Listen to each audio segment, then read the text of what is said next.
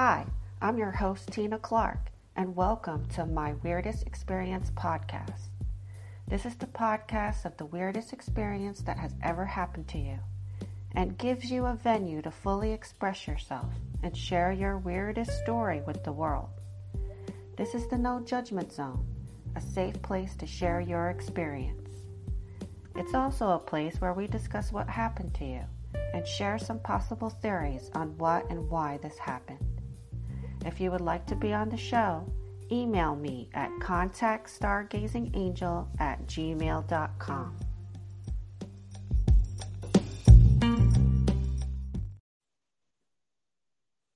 Hey, welcome to the show. I have Dr. Casey Shimon here with me today, and she is an Army vet, an author, an ordained minister, and certified life coach. Welcome to the show. Hey, thank you for having me.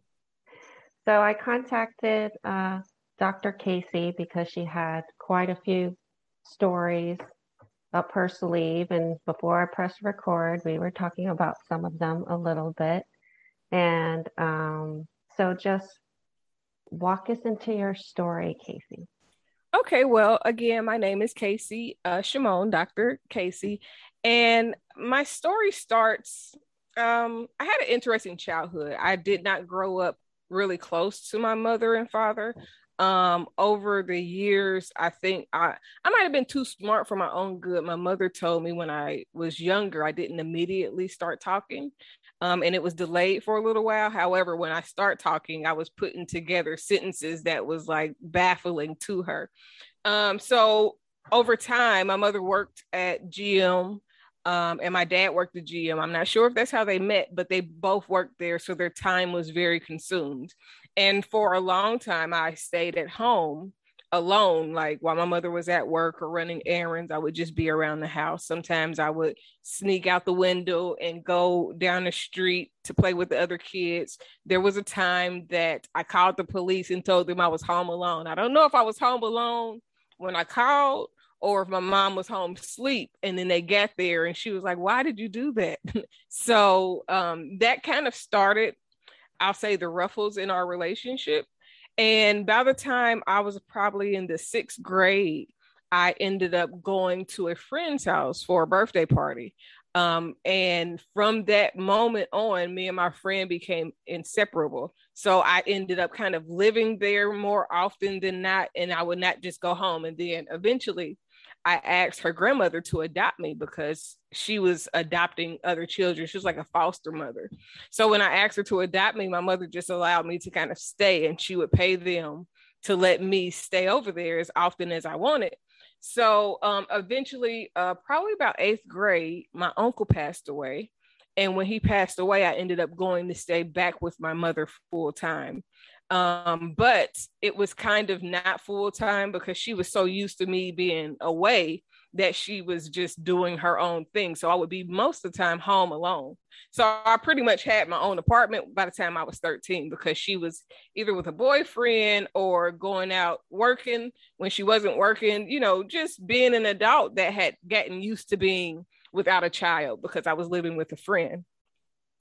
Um, as time progressed, um, I ended up having another friend kind of live with me, and I kind of had friends to come over because I hated being alone. I have an older brother um, on my mom's side, but he went to jail when I was really young, probably about 10. So I didn't have a close relationship with him during this time. I literally was being raised as the only child.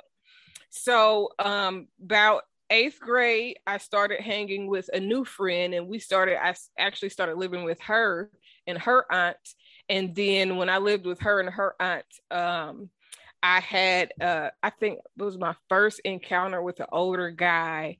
Um, one of her cousins used to try to uh, be with me, and he was far older than what he should have been. Um, so eventually, I ended up going back home. And when I went back home um, after an encounter where he tried to uh, go down on me orally, it made me scurry away. so I never stayed with my friend again after that. And when I went back home, we moved to with a cousin.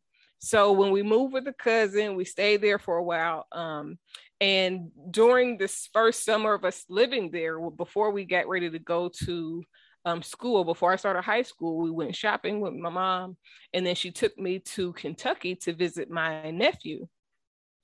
She dropped me off, but she never came back. I called her. She was not answering the phone. Like she was like she was avoiding me.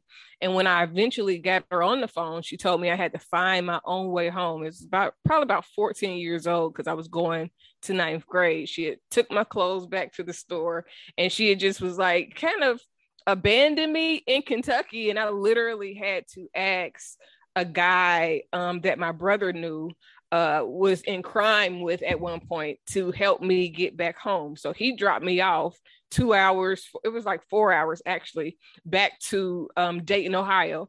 And once I got back there, I had another person come and pick me up to take me to my actual house. It was one of the craziest, um, scariest experiences to be like literally left in a whole nother state um as a 14 year old and then to be told, hey, you're gonna have to find your way back home. I know I was supposed to come and get you, but I'm not gonna come. And, and I know I'm your mom, but you know, you just see what happens. So I ended up getting back home. Um, I was going to a year-round school, so it started in July. It started a little bit earlier than other schools. So once I had been uh, out of school for the, that amount of time that I was not in Ohio, that I was uh, left in Kentucky, um, I ended up changing schools when I got back because I just didn't feel comfortable starting late. So when I changed schools, I ended up getting wrapped up with some people that I knew um, from a rehabilitation center that my family used to help run. So I knew some people at the school already. So when I got there, I started hanging with these people, and somehow or another, I ended up getting to a fight. At, um, and I ended up getting well, I hadn't get expelled just yet. So I started going there. Everything was going fine. Um, I started dating, hanging out with the wrong people, and eventually, um, I ended up getting. We moved in. Me and my mother moved in with my cousin. So eventually, me and my cousin had a altercation, uh, kind of similar to the young lady that got killed in Columbus, Ohio, where the they was um the story was her um, foster mother called over somebody because she wasn't cleaning up or something like that. That's kind of how the story was with my cousin. My cousin, one day I was gone to get my hair done and I came home and it was dishes in the sink. And my cousin was like, you know, you need to clean the dishes. And I'm like, I've been gone all day. Why am I cleaning the dishes? Like, this is, doesn't make sense. So I would not clean the dishes. Her son was there. He was older. You know, like grown people are here. Somebody should have cleaned up before I get home. Don't leave it for me to do what I've been gone all day. So we ended up getting into a huge argument. I'm talking about, I called her all types of names and she told me that she was going to beat me up if I wasn't gone by the time she got home. So I ended up like leaving out and going to the neighbor's house. And when I went to the neighbor's house, I called my mother. She really didn't say or do anything. So I ended up going to go live with my grandmother. So when I went to live with my grandmother, that was kind of like the place everybody went to live when they was like out. So I went to live with my grandmother um, eventually my mother and my cousin's son got into an argument and she ended up coming to live there too. Now it's kind of crazy to me as I've gotten older and think about how I got kicked out and was moved to my grandmother's house. And then my mother was like, Well, I'm going to still stay where you're not welcome. And I'm just going to let you go somewhere else. So I now looking back, it's like, man, she was still that abandoning, you know, just like, okay, whatever happens to you is okay with me. I know you'll be all right on your own type of feel. So um when she ended up coming to live there, this is when things kind of went south because I had gotten so used to doing my own thing. Cause you know, grandmothers don't really watch you, they just mm-hmm. make sure that you're okay. Um, and my grandmother is kind of crazy. Um, she was a very prominent person in the city, so she was used to people, you know, doing what she say. Um, and she used to just kind of bully me, but it was she was like this with all of everybody. Like she's just a harsh person. Um, but uh, something that I value now because I made it made me tougher because I used to always be like, You're not gonna talk to me like that. I would fuss back. You know, I was not the to the point to where before she passed away, she respected that I wouldn't let her, you know, handle me the way that everybody else would just be like, okay, whatever, you know, like and back down. And I would be like, No, you're not talking to me like that. Mm-hmm. So eventually with my mother now living there um, i had a job i had always kept a job I first started working at a retail store. Well, my first job was at an MCL cafeteria in the mall type thing. Then I started working at retail. And then from there, I ended up working at a jewelry store.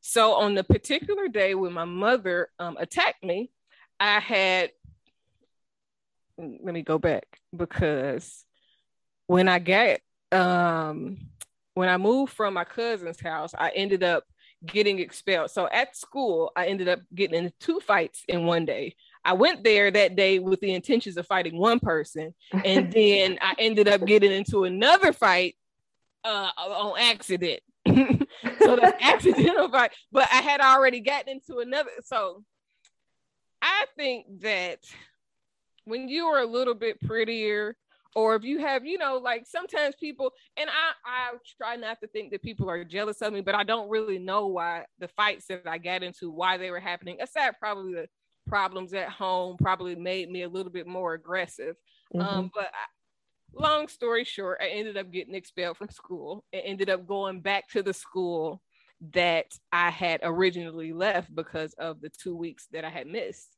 mm-hmm. so when i got to the other school um after my well, okay, so got to the other school, did well, honor roll, got kicked out at the, the one school, but came back honor roll, just everything is flowing.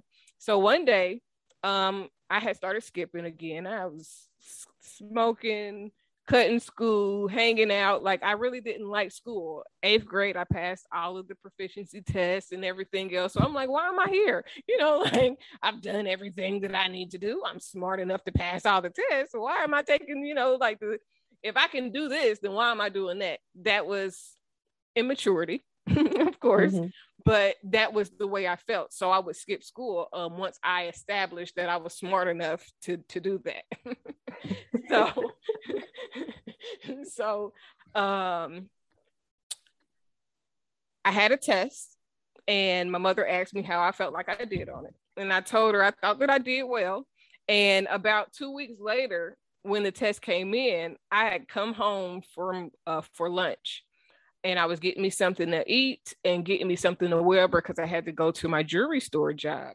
And when I went in, I could smell the liquor and she was laying down. So when she when I came in, she was like, you know, I thought you passed your test. I said, I thought I did well. Like I don't know if I passed or not. I just told you I thought I did well.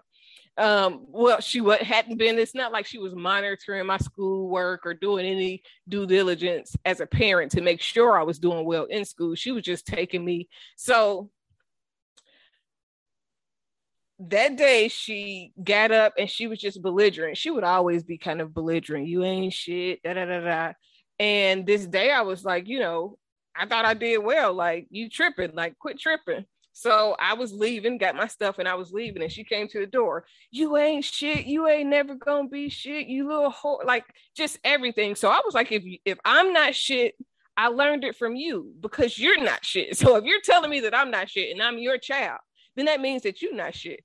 And that she flew out the door and she just started attacking me. And I was like pushing her back, trying to hold her, and I end up putting her in a headlock, just like chill out. Like, what are you oh doing? like, I'm not trying to, like, I wasn't trying to fight her, but I'm not, I can't let you attack me at the same time. So she ended up being in the headlock and we kind of tussled to the ground at some point and she was laying on top of me and she was beating my head on it was like a my grandmother had a new concrete poured in front of her house, like the sidewalk. So when you know at the left at, the end of the concrete, the leftover concrete, they normally pour it somewhere. So it was some poured concrete in the grass in the area that we was at. And she was literally beating my head on the little piece of concrete. And my friend that was in the car with me got out the car and she had put her foot up under my head. And my mother literally swung at her and was like, little bitch, I get you too. It was like the craziest thing. that I've ever experienced. And then she started choking me, and I was pulling her hair and like trying to bite her. Like I was just doing whatever I could to try to, because I I had learned a move from the first friend's house that I lived with. Her brother and I used to wrestle a lot. So when he would get on me, I would use my hips to thrust him off of me. But for whatever reason, when I was trying to do this with my mother, it was not working. So eventually, there was a man in a white Cadillac, one of those, you know, the old school Cadillacs, big Cadillac. And he stopped in the middle of the street and he got out the car and he was like, You get off of her. You don't fight her like she no grown woman. And he literally put me and my friend in the back of his car and we rolled around the corner to a payphone and we called the police. But about time we called the police and the police got there to get us, there was so my grandmother and her neighbor had been neighbors for like as long as I could remember since I was a little little little girl. So her neighbor had called her and told her what was going on because my grandmother was a prominent figure in the community. She had already contacted the police and told them that you know it was just a something to you know get them kind of get it swept up under the rug. So my mm-hmm. mother never went to jail or anything, but they did file a police report and I was sent to go live in Daybreak, which was like a runaway shelter. So when how I, old how old were you when this fight occurred? Um, I probably had just turned 17. Yeah. So I was uh, just had had just turned 17. Either I just turned 17 or my birthday was coming up, but I'm pretty sure that my I had just turned 17. And um, so I went to Daybreak and after I went to the runaway shelter, I called the cousin that had I had just got put out of place, and she let me come back. So I went there and I was having sex, and eventually I ended up pregnant while I was there, but I didn't know. And I would like my boobs was hurting when I would go down the stairs and all of the things, but I was so young that I just had no clue what was going on. It was maybe the Nile even, but I just didn't know. Mm-hmm. And um, I ended up going to try to get on birth control they gave me birth control. They didn't think I was pregnant. And I ended up having a miscarriage. Um, I one day, I mean, I just was feeling real, real bad. Um, about the second week into taking the pills. And one day I was in, went to the bathroom and a little piece of meat about the size of a quarter, like with density though, um, came out. And I was, it was an experience. I didn't know what it was at first or what was going on, but I just, you know, got in the shower. I think I passed out when I got in the shower. Nobody came to check on me to see what the boom was when they heard me fall. It was just, and that was like, um, hurtful, but like I couldn't imagine, like, how could you hear somebody, like, hear something and not say, hey, are you all right in there or anything? So, um, eventually, I was going, still going to school and I was going to now me and my mother had discussed me going getting out of the school that I was in and going to the school closer to where I was staying at with my cousin. So she withdrew me from school. Um, and then I started hanging out with my friends and I guess I didn't come home. Either I didn't come home or okay, so here's the incident that I rarely speak of, but for you, I will disclose. So um during the time of living with my grandmother, there was an incident where I saw my cousin's um, brother-in-law get beat, um, like jumped by a whole lot of people. And at the gas station, like he was like beat on his head, like where his brains was coming out. By the time they was finished, he was like brain dead for I mean, like it was so bad to where he was in a nursing home having to learn how to walk again in like a baby state. Mm-hmm. So um my cousin told the police that I saw and they put me in a position to where um I kind of felt forced to say something. But then I knew the guys that had done the incident. So they ended up calling me while I was staying with my cousin months later. And then I was telling them, like, I didn't want to get involved. That was my cousin that put me in it. So I don't know, maybe that they threatened her or something because at, out of nowhere I got put out of her house. And then I was living with a um another friend from school but he was related to somebody else I knew who told me that well I had saw that the friend's dad would allow her to date like 30 year olds like you know trying to use them for their money or whatever.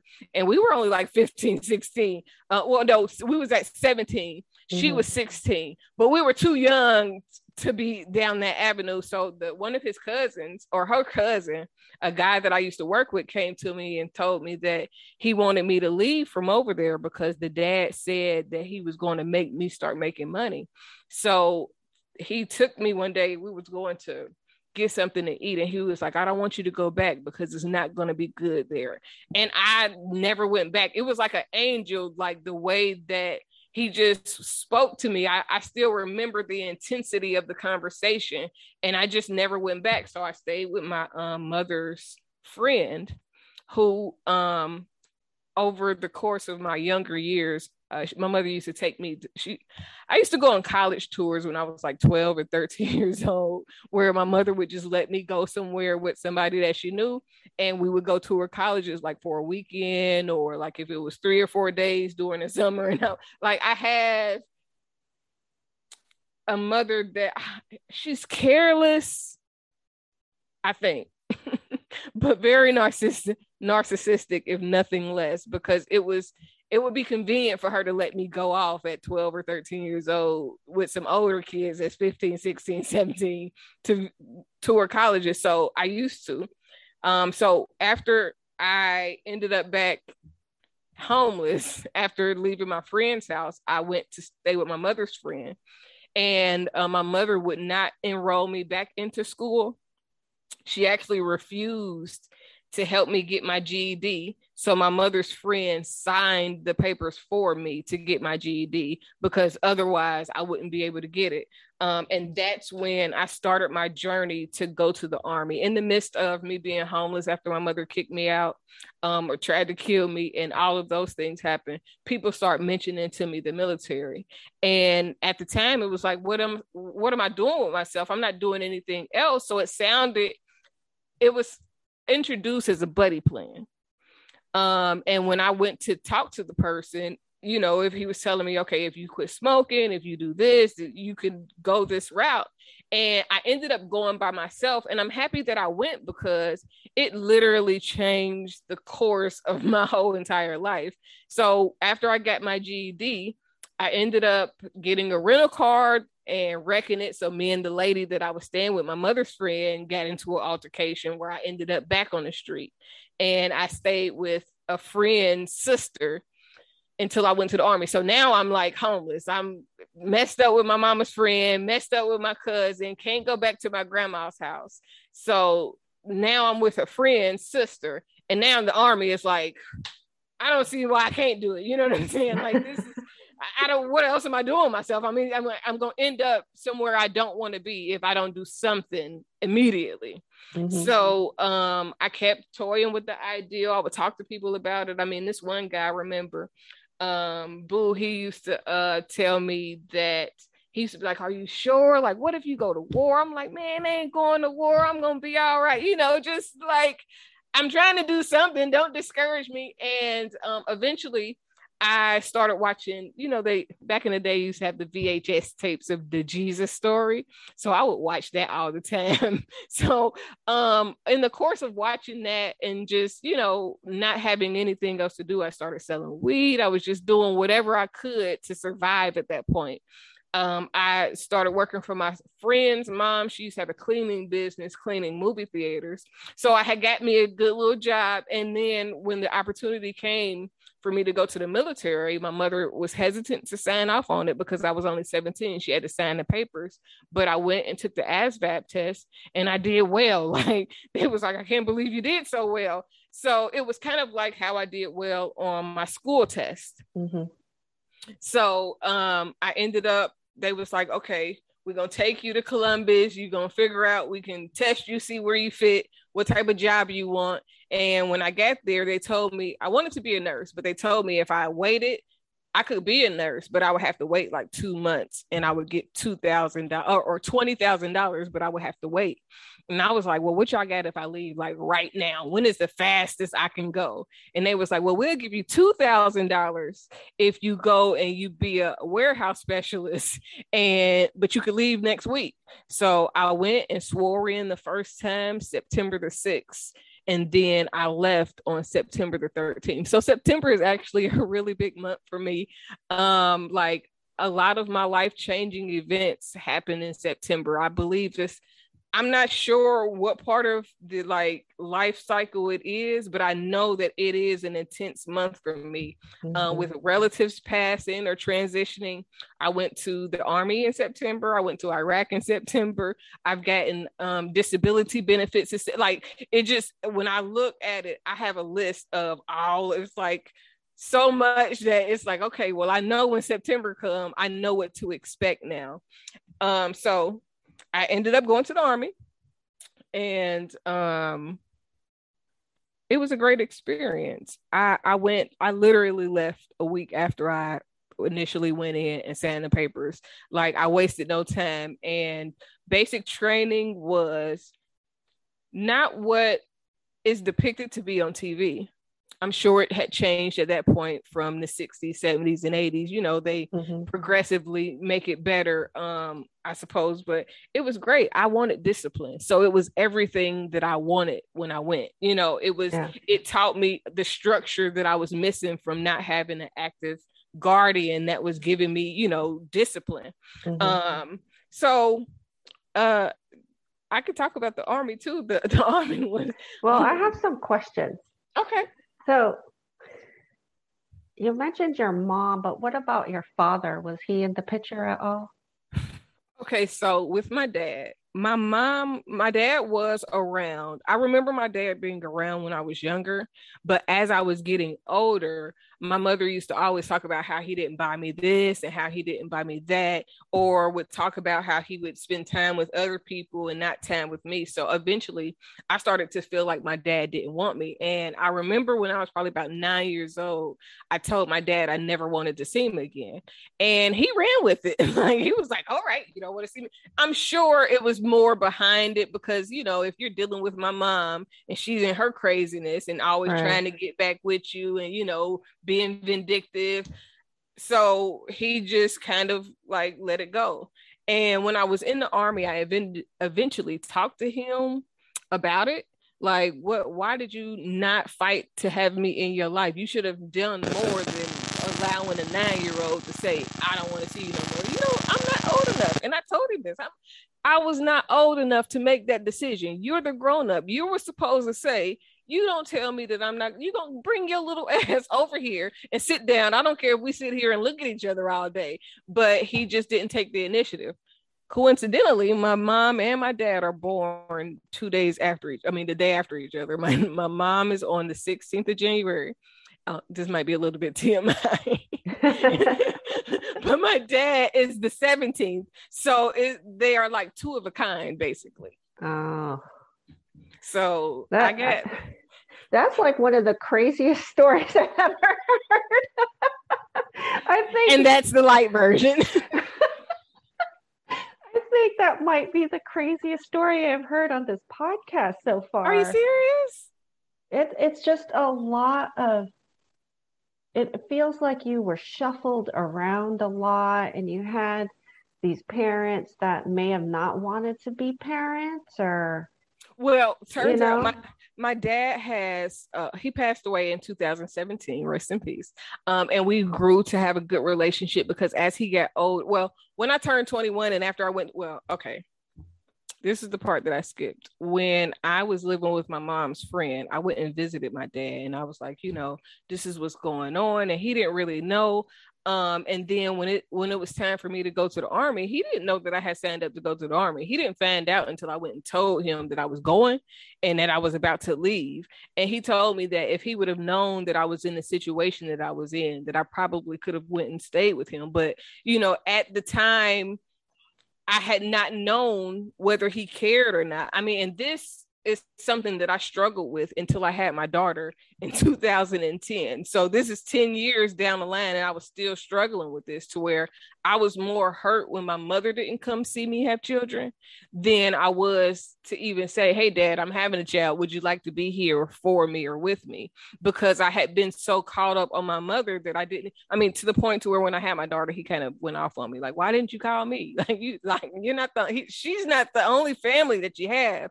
But I had felt that way for so long that it took me for that to happen for him to say, Wait a minute, you know, you, you're not being fair.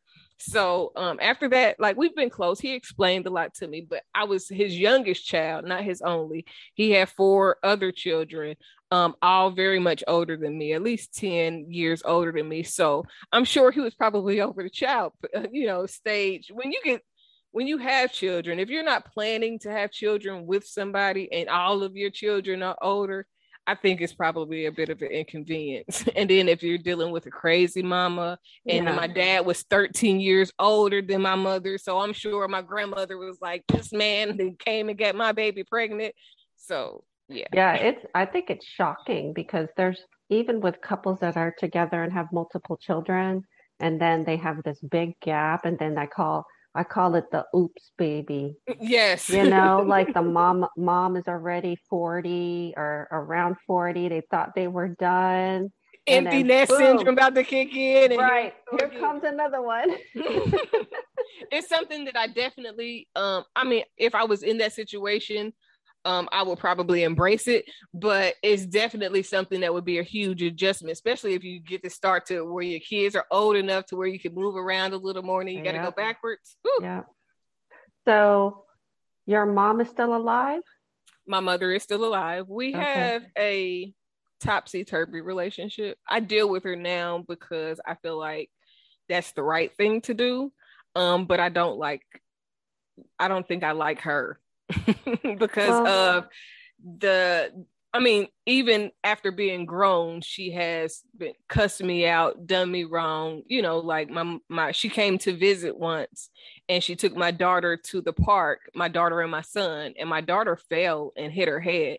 And instead of calling me and saying, "Hey, this might be an emergency," or just to let you know, your daughter fell, they went to Waffle House, they rode the train home, they drove, you know, they did everything else. And my daughter then threw up.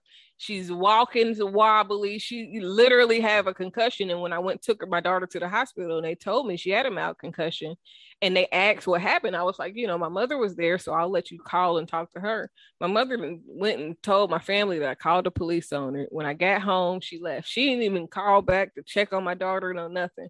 So I didn't talk to her for a while.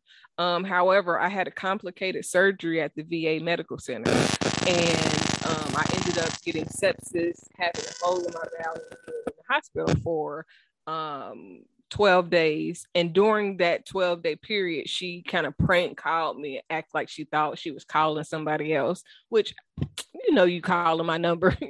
but right. So uh, right. okay. I, I I'll let you have it. So, you know, I talked to her, but it's because I feel like I'm obligated to before a while. I mean, I don't care if I don't talk to her, but I do. I feel bad sometimes. Like when I see people with good mothers, I'd be like, man, I would hate to lose a mother if I was that close to her yeah. because I don't know what that feels like. If my mother passed away, I probably, it probably would be like, uh, you know, shed a tear because it's my mother, but there's no connection there like that. So it, I feel bad for people that have really bonded relationships with their moms.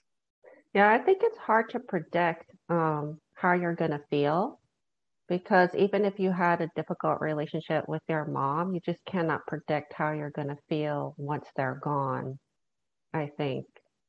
But I don't know, maybe it might be a relief. I mean, you've you've gone through so much. Mm-hmm. Um, and I was thinking about all those people that were involved you know, your cousin and your friends' families, and they took you in. And I, I definitely feel protected. I feel like God allowed me to be guided a little bit, you know, and when things were not going right, He sent other people to kind of be like, okay, this is not working. I need you to move along or do this or do that. So it, it definitely feels divine, especially sitting here now and being able to reflect and seeing how far I've come and I've grown over, you know, the course of the last 20 years. It's a blessing.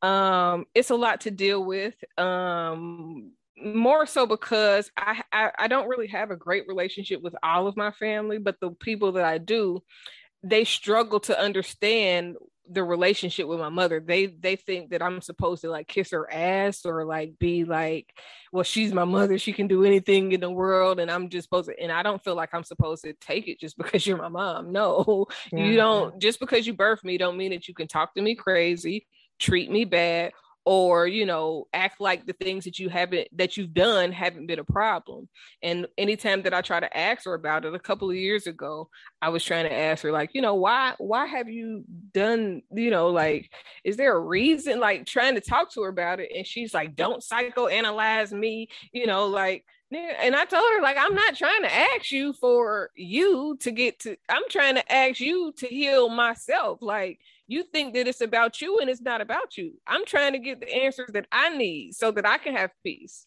And uh it kind of it didn't end well. So now I I just some conversations is not even worth the argument.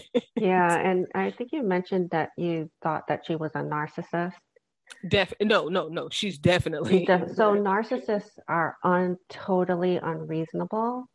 Um, they will never be accountable. They won't apologize. They'll gaslight you till the end, you know, deny that they said or did anything. And it's really just really difficult to deal with. So she's well and for I, this is the reason why I say I'm not sure if when it's her time to go, I don't know how I will feel because it's been such a hard time for me to try to deal with the relationship in the first place. Um, wanting to have the relationship that I think that should be there with a mother daughter i think that that should be like my best friend. Like i should be able to call her and she wants to hear from me.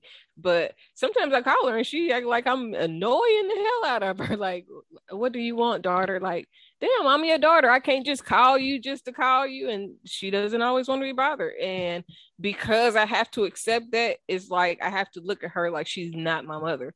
Like she doesn't she doesn't operate in the space that i I want to be. you know, like mm-hmm. she mm-hmm. is not the type of mother that I would ever aspire to be. I try to make sure that my daughter knows that I love her. I try to tell her she's beautiful, you know, I, you know, just telling her that she loved that I love her one, but I remember when I first had well, I didn't want a daughter. I was scared. I was like terrified, like, oh my God, I do not want to be like my mother. I don't want to have that type of relationship. And I went to the altar when I was in church and everything, like, and had somebody praying for me, like, look, I'm scared because I, I don't want this to be like it was with my mother. And that was horrifying. But I do everything in my power and now to make sure that I'm doing that I'm my daughter's friend and my her mother, you know, and I mm-hmm. discipline her and I try to explain why discipline is important. And my cousin sometimes um she act well, I told her that I my my kids know about my mother's relationship with me and all the things. I mean, when my when my son was smaller, he used to ask like, "So how does that make you feel?" Like my my son is like a little intuitive. He's very intuitive, so he used to like talk to me like my therapist a lot. Mm-hmm. And um, I have a cousin. It's like I would not have told them that. Like, why would I lie and tell them something different? Like, they should know where right. I come from so that they can value the type of mom that I am, if nothing else. Do you think if that, like the the family and your friends that were around you at this time, that they were saying things that weren't right, but they were covering up for each other, kind of like enabling bad behavior? that is the nature of most black families but okay. definitely in mine um and i'll say that my mother lied when when the incident happened she told them that i attacked her she made my family turn on me and they really thought that i had you know just wowed out and of course because i had been fighting and all of the other things they just assume that it must have been me. And even to this day, they act like they have reservations. And I'm like, no, like she lied, literally lied and said that I just did so much bad. And it was like, I just came home to get some clothes so that I could go to work and go back to school. And I was attacked verbally 1st mm-hmm. And when I said, when I stood up for myself, she physically attacked me. And then she told them that I had just you know, Casey just was acting crazy and start fighting her mama. Like, no, I was attacked. So I, I think that, but that hurt me too because I remember being in my my grandmother helped start a drug rehabilitation center. So my aunt, all my cousins, everybody used to work there as a family organization. And mm-hmm. I remember being there in the office with my aunt at she was the CEO at the time and telling her like because they was like, well, the Bible say don't disobey your mother and father. And I'm like, but the Bible also says that they should not do anything to provoke you to be a certain type of way. So y'all keep trying to use the Bible to make me feel bad. And I was the, you know, I'm the victim. Yeah. So it has been it has not been challenging because it's been my life. It's like I've adjusted to it and I have um, I'm a self-sufficient person it made me self-sufficient because I, I didn't have anybody that I felt like I could turn to. So when I got divorced from my ex-husband, um, I built my life around if nobody comes to save me, how am I going to make this work for me and my children? So now I'm literally self sufficient, and it's harder for me to try to let somebody in than somebody that's codependent. You know, somebody's codependent, they always got somebody around, it's always right. somebody right. there but I built my life to where if nobody shows up, I'm gonna make it. Yeah. I mean, I just can't imagine taking my daughter to Kentucky and dropping her off and, and not going back. Like if my daughter is 10 minutes late from school, I'm texting her, where you at? You know? I had so I told you about the me being in hospital for um, the NICU at the VA. Um, during that time, I ended up having to have my cousin to come from Ohio to get my children, and she took them back to Ohio um, because otherwise they would have been staying with a neighbor. Um, mm-hmm. I was in the hospital totally. My ex husband said he couldn't get my children, despite me being in the hospital. You know, like I was in ICU for two days he said that he had to work so he couldn't get the children and they was at a neighbor's house so when they was at the neighbor's house um, i was like i didn't like it. it it just made me uncomfortable i don't know you well enough to let my kids be at your house for this long so mm-hmm. i had my cousin to come and get my children so she took them to ohio during the portion of them being in Ohio, my daughter called me one day and was like, Mom, I just want to come home. I mean, like, I don't know what happened um during the time. I don't know if somebody made her feel uncomfortable. I don't know what it was but she called i mean i was recovering from sepsis sick barely able to move around. When my daughter called me i was on the highway to ohio driving trying to figure out what am i going to do? I mean the only good thing that i will take from the incident with the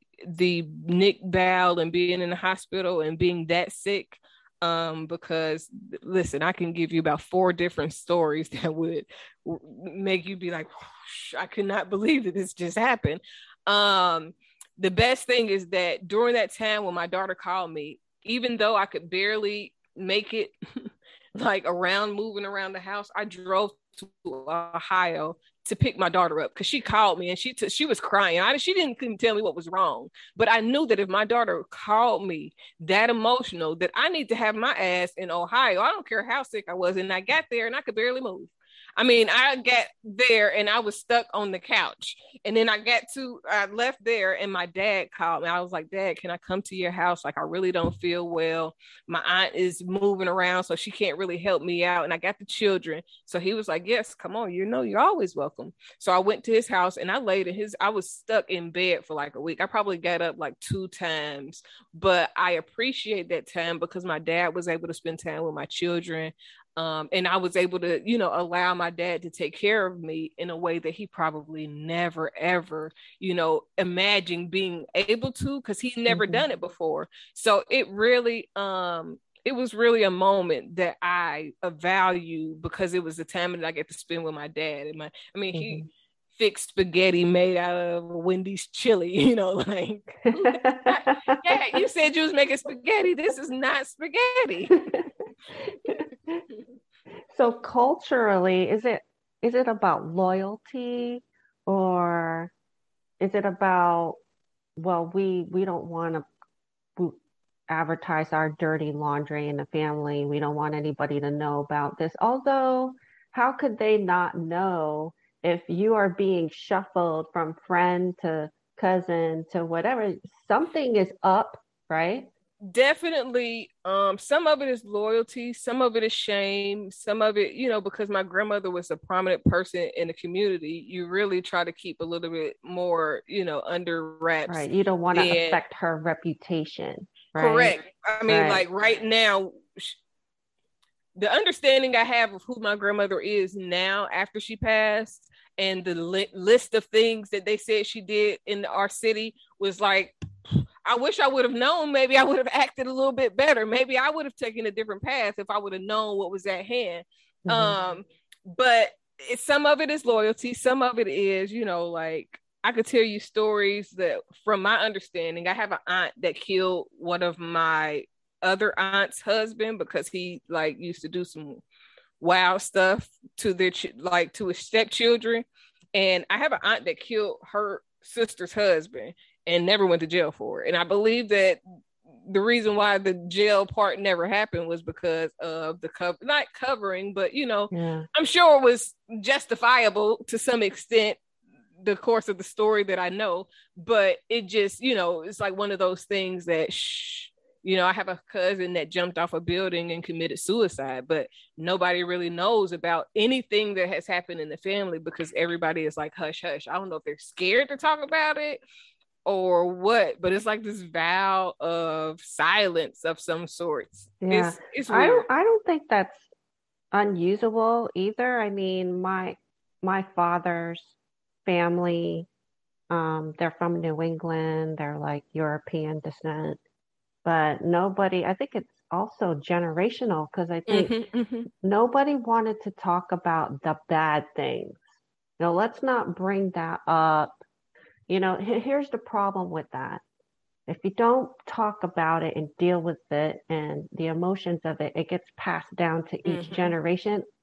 Like, and that's the real generational curses. It's not right. the, the spooky stuff that people think it is. Right. It is the unhealed and unaddressed things that happen that yes. it, because it's not addressed. Like if molestation happens and nobody ever addresses it, then that person ends up molesting somebody, and who ends up molesting right. somebody, or is getting exposed to it to where it affects who they are and who they become.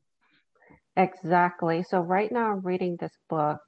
I'm going to look it up because it it talks exactly about this. That and it, and it has exercises in it in how to figure out where your fears come from, especially if they don't make sense. Well, and, and, that's what spiritual human behavior is about. When I started developing that, it was like a theory. Um, I called it my theory book at first. And I was just like, okay, so I would notice a behavior pattern within myself. And I was like, well, man, that sounds like a theory. Like if this happens, then this automatically happens. And every time I would like one thing would happen with no matter who I was looking at situation, it would always be like a ripple effect. And every few weeks, I would say, man, this sounds like a theory. And I ended up having 11 different theories of how behavior pattern is influenced by your um, environmental factors and all those things and how that affects your spiritual um, aspect yes. of living and your yeah. behavior patterns. Exactly, because it's called It Didn't Start With You by Mark Wolynn. Have you read that book? No, but I am going to look it up. I'm going through it right now. And one of the ways to to connect back to your ancestors, because I identified my fear. Now my fear is something happening to my children. Whether I lose them or, or some harm comes to them, that's my ultimate fear. So you trace back your your ultimate fear, identify your core language, you know, my core sentence is something bad is going to happen to my children. That's my core sentence. Then you go back and look at your parents and your grandparents and your great grandparents, and you look at where may where they may have had that fear too.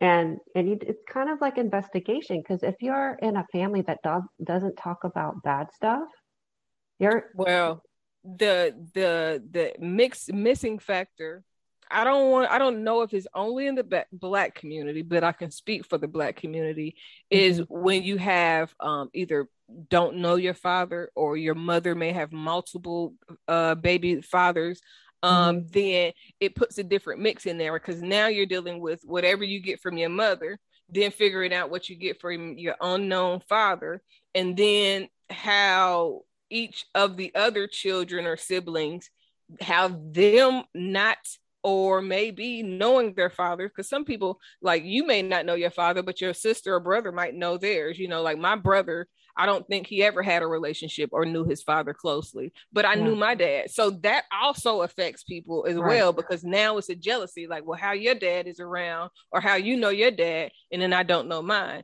you know yeah. so it it's it's a lot of different things because i think uh, when spiritual human behavior, it makes you address yourself from, okay, when did I start acting this way? When did I notice? Who, how was I before I experienced something? Because normally when you're triggered, you're triggered to an experience. So right. when you're triggered to that experience, how does that experience, what about that experience changed you?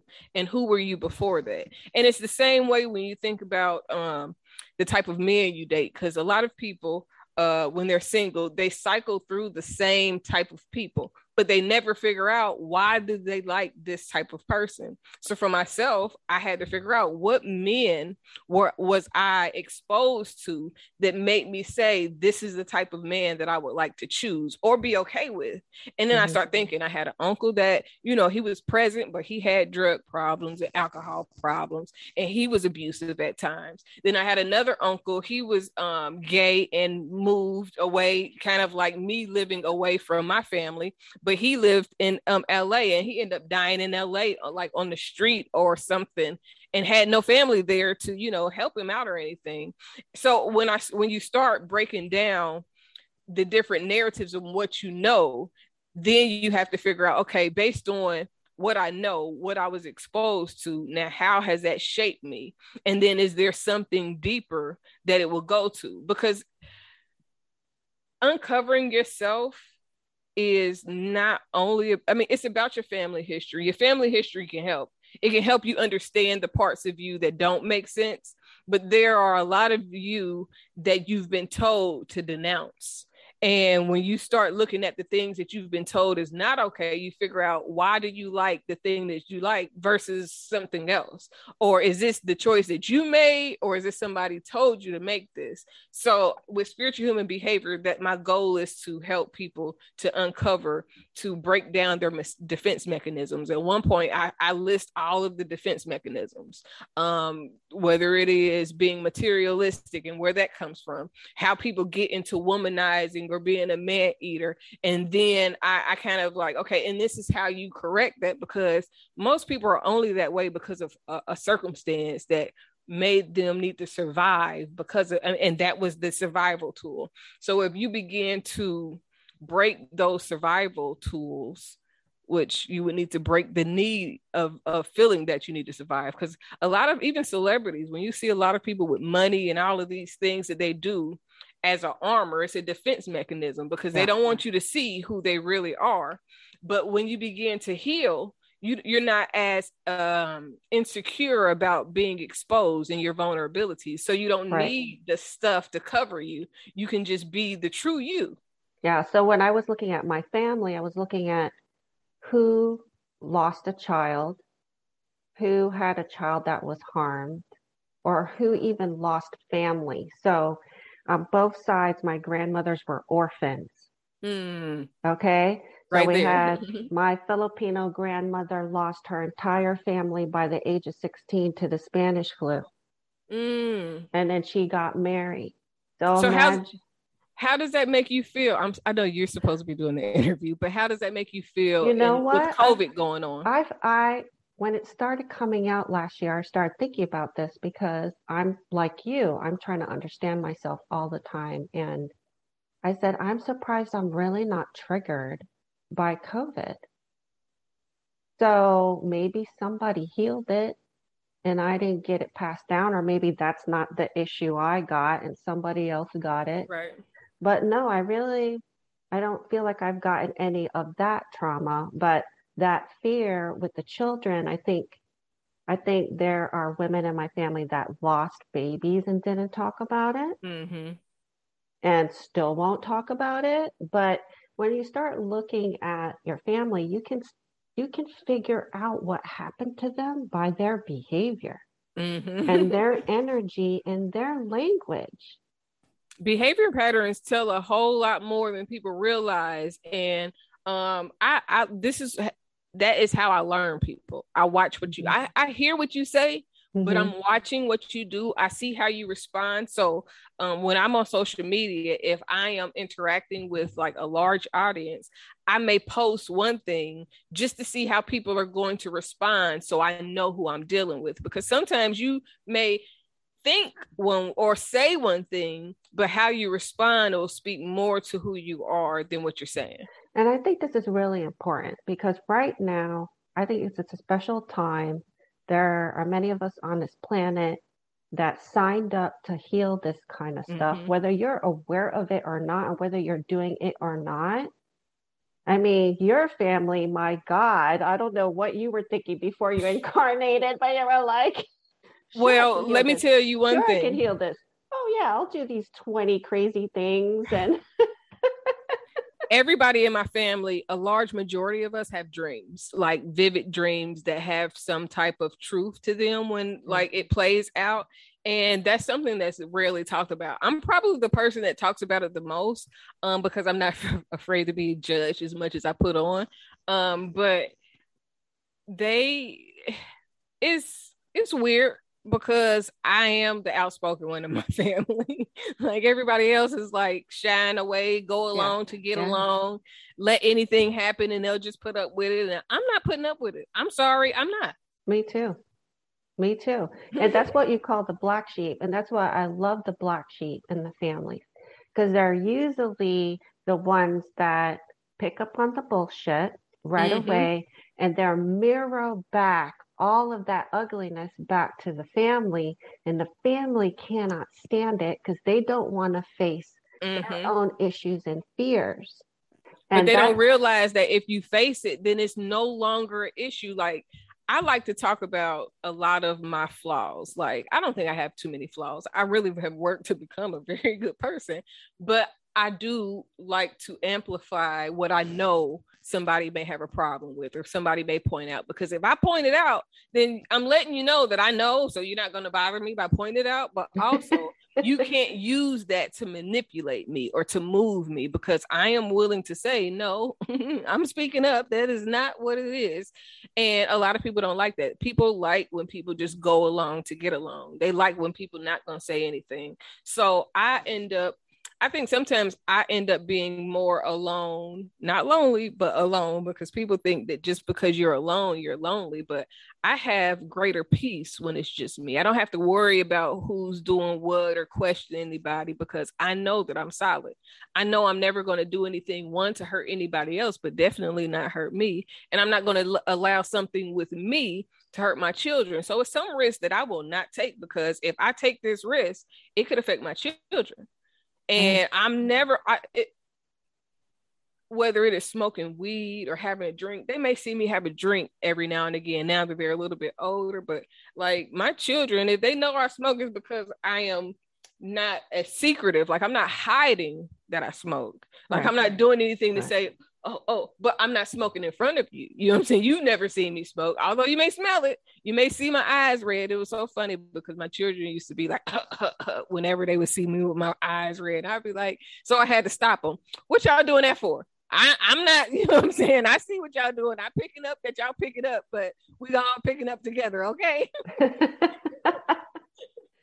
but you know, the secrets are insidious and you keep the secrets and they don't have the opportunity to be discussed and mm-hmm. shared mm-hmm. and healed and and then it just gets passed down. And then you know even because nobody if if a child sees you go through or do this it's like oh what i was going to tell you a lot of it is because of religion. Religion teaches you to deny the bad to act like it never happened. I mean this is literally what people are told. Act like it never happened. Jesus wash it away Jesus has been used as a tool for denial. Like yes. if you just slap some Jesus on it, then you know it's it's gonna be all right. It's like you know, Jesus is not a wand, a magic wand. It is not, and and religion is a whole nother thing. We'll be on here for another hour and a half. Yeah, yeah, yeah. I got a lot to say about that too. Oh my, because I call it Christian denial. It is a part of yeah. my um, faith books. I have four faith books that's available on uh, edu slash freedom.com uh, org and in though in those books as well as in spiritual human behavior i talk about christian denial because it's a real thing christians will deny that i mean they act like I don't know how you feel about this, but there's no human way that Jesus was born without sperm. No, no way possible. It's mm-hmm. just like uh, for a human to be a human, there has to be sperm. you can't be human without. I mean, like literally. And I, I, I am going to offend. Or he's not. Or he's not human. or he's not human. And, and, and I have a whole lot of theories about Jesus um I love him i believe that he's my big brother i believe that you know i believe that he has been used as a tool to control people though because yeah. christ if you research what christ actually means it is anointing so they gave him the title of the anointing because he walked in who he was supposed to be in earth you know mm-hmm. in the spiritual mm-hmm. realm but they use it so wrong. It's just used wrong. Like I always say that Jesus is tired. Stop calling on Jesus. You know, there's there's so much more out can there. Can Jesus rest in peace? You know what? There's legions of angels out there. How about you ask them for help? They're ready to help you. You know, Jesus is not the only one. You know, there's ascended masters. There are people who, you know, learned all these spiritual truths on the planet and ascended you know, we have Buddha, but, have even Kuan Jesus Yin. was was one of many. You know, right. he he was not the only prophetic. It is, uh, but in, in, in the in in especially in the black community they don't know who else to believe in if you take jesus away they they feel like they don't have anything so until they learn the truth about the difference between religion and God's anointing. Like there is religion's God, and then yeah. there is the God of everything because mm-hmm. religion is limiting to who God can be, what God can do, who God yeah. can see, and who He gonna choose to use. But religion doesn't limit the gift. Like if I'm not a Christian, that doesn't mean that God didn't still give me a gift. It just isn't the gift that y'all are comfortable with me using the way y'all want me to use it because witch hunts really happened. Like that was a real thing. This is not something, some fairy tale that somebody just and when I realized that a lot of the things that we thought was just cool slogans or just things that people say were like real life events. Yeah. It really changed my thinking because it's like, no, they killed people who were naturally gifted, Millions. who naturally had who naturally had anointing. Yeah. And, th- and then they gave you who they wanted you to use oh they killed they killed the saints. And then they sainted them afterwards mm-hmm. you know? These are people who died. You know they got burnt alive. They got roasted alive. They got in real you know, life. Like people think right. that, but a lot of this people a, think that it's a myth or a fairy tale. Like no this was really ha- like there are really people but and then I try to I'll, this is my next thing because chemistry is real, but chemistry is nothing but what witches and and and healers were doing with herbs, but they did it with chemicals. They found chemicals in a way to manipulate it to yeah. some art yeah. artificial intelligent type of magic that is not that so what they call magic is really what they're doing the organizers and the organization of it mm-hmm. more so than the natural healing measures that the ancestors or those that were before us actually used. The spiritualists before religion, like before the Bible that got published in 1600, there was there was God. There was God before you know the publication of the bible before matter of fact king james was not there when none of those people was here he hearing from hearsay Especially Actually, most of the Bible was written hundreds of years after. Um, you know, the New Testament was written hundreds of years after Jesus died. So, you know, they were just guessing. Yeah, uh, and, and they conveniently left out some important things. oh my God. That's an understatement. There's a lot of convenient uh, misinformation shared, but I believe that what what happened at some point is they did get some spiritual knowledge. There is definite spiritual knowledge there, but the spiritual knowledge is in the parable. Like I believe when Jesus said that there is a parable, I think the whole Bible is a parable, and you have to have a different spiritual understanding to really get the understanding behind what is being said. Because people look at the Bible literal, but if you look at it on a spiritual standpoint, it has a whole different meaning. It has a whole different undertone. Yeah. I'm I'm with you 100%.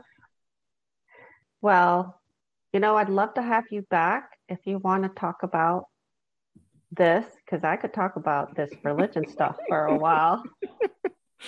Um, we could talk about religion, veteran issues. Um, yeah, you know, yeah, and and and dealing with trauma is one of my interests. Um, I have a lot of clients that have trauma. Everybody has trauma, and you know, I'm interested in healing this in this lifetime, FYI, everybody. Um, and I hope you are too interested in not passing this on to our children and our grandchildren and so on. Because to me, I always say the book stops here. I'm going to do everything I can to heal this but it also helps healing with the community because if somebody else sees that you've healed from something then they know that they can they don't have to go through it alone and they can get through whatever their thing is also. Right because everybody right. has a thing. Right so i'm always trying to figure out how to heal it. So this is why i read these books and i practice it on myself and then if it works for myself i start teaching other people how to do it. So i wanted to say I the other night was working through the book and I wrote some letters to some of my ancestors about what I knew about what they went through and how hard it must have been. And then at the end of the letter, I would thank them for everything that they did and for surviving because if it, they had not survived, even to a certain point, I wouldn't be here. Yes. I'm, I'm, I'm going to try that. That sounds like something that I should do. So that's one of the suggestions in the book that I mentioned earlier by Mark Wolynn is he says one of the ways to connect back to those ancestors is write them a letter. I'm going to download his book. Hopefully he has it on audiobook. I, I do a lot of audiobooks. Yeah. It allows it, me to be able to multitask. Yeah. And and is this easy? No. Does this take time? Yes. Is it worth it? Totally. Time and isolation sometimes. 200% right now. A lot of us are at home. You know, I'm I'm avoiding going out myself. And this is what I'm doing, folks. I'm working on myself and I'm working on my family line.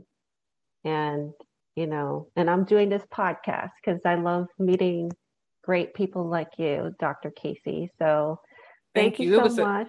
It was a pleasure to be here. I love talking to you. I would love to be back. Yes, we'll we'll set up another one, figure out what we're talking about. You can come back as many times as you want because the great we're, vibes, the great vibes. Right. I love this. Yeah, we're on the same page for sure. So, how about you let people know if they would like to contact you, how to find you and locate you online, social media, etc if you would like to contact me or follow me, you can follow me at Speaking Freedom on Instagram. It is Kaci Chamone on Twitter, K A C I C H A M O N E. And I am starting a YouTube. Uh, well, I have a YouTube. I am refurbishing and rebranding. So I will be uploading new episodes to my YouTube and my podcast, the Speaking Freedom Radio Show as well as I have a Roku app that will be dropping some new episodes. I have about eight seasons worth of content that will be dropping on the Roku app. So the Roku app is the Speaking Freedom Show or Speaking Freedom TV. And follow me, tap in. Well, thank you so much, Dr. Kaci. We'll definitely have you on again. And um, thank you for being on the show. Hi, friends. Thanks for listening. This is your host of the Weirdest Experience podcast, Tina Clarke. I also wanted to share with you I have my own energy healing business called Stargazing Angel LLC. I offer energy healing sessions, EFT tapping sessions, tarot readings, and I also offer classes on Reiki, shamanism, and tarot, and more. If you're interested in having a session with me, please call 843 695 7218 or you can email me at contactstargazingangel at gmail.com. You can also check out my website, which is www.tinakinneyclarke.com. That's T I N A K I N N E Y C L A R K E.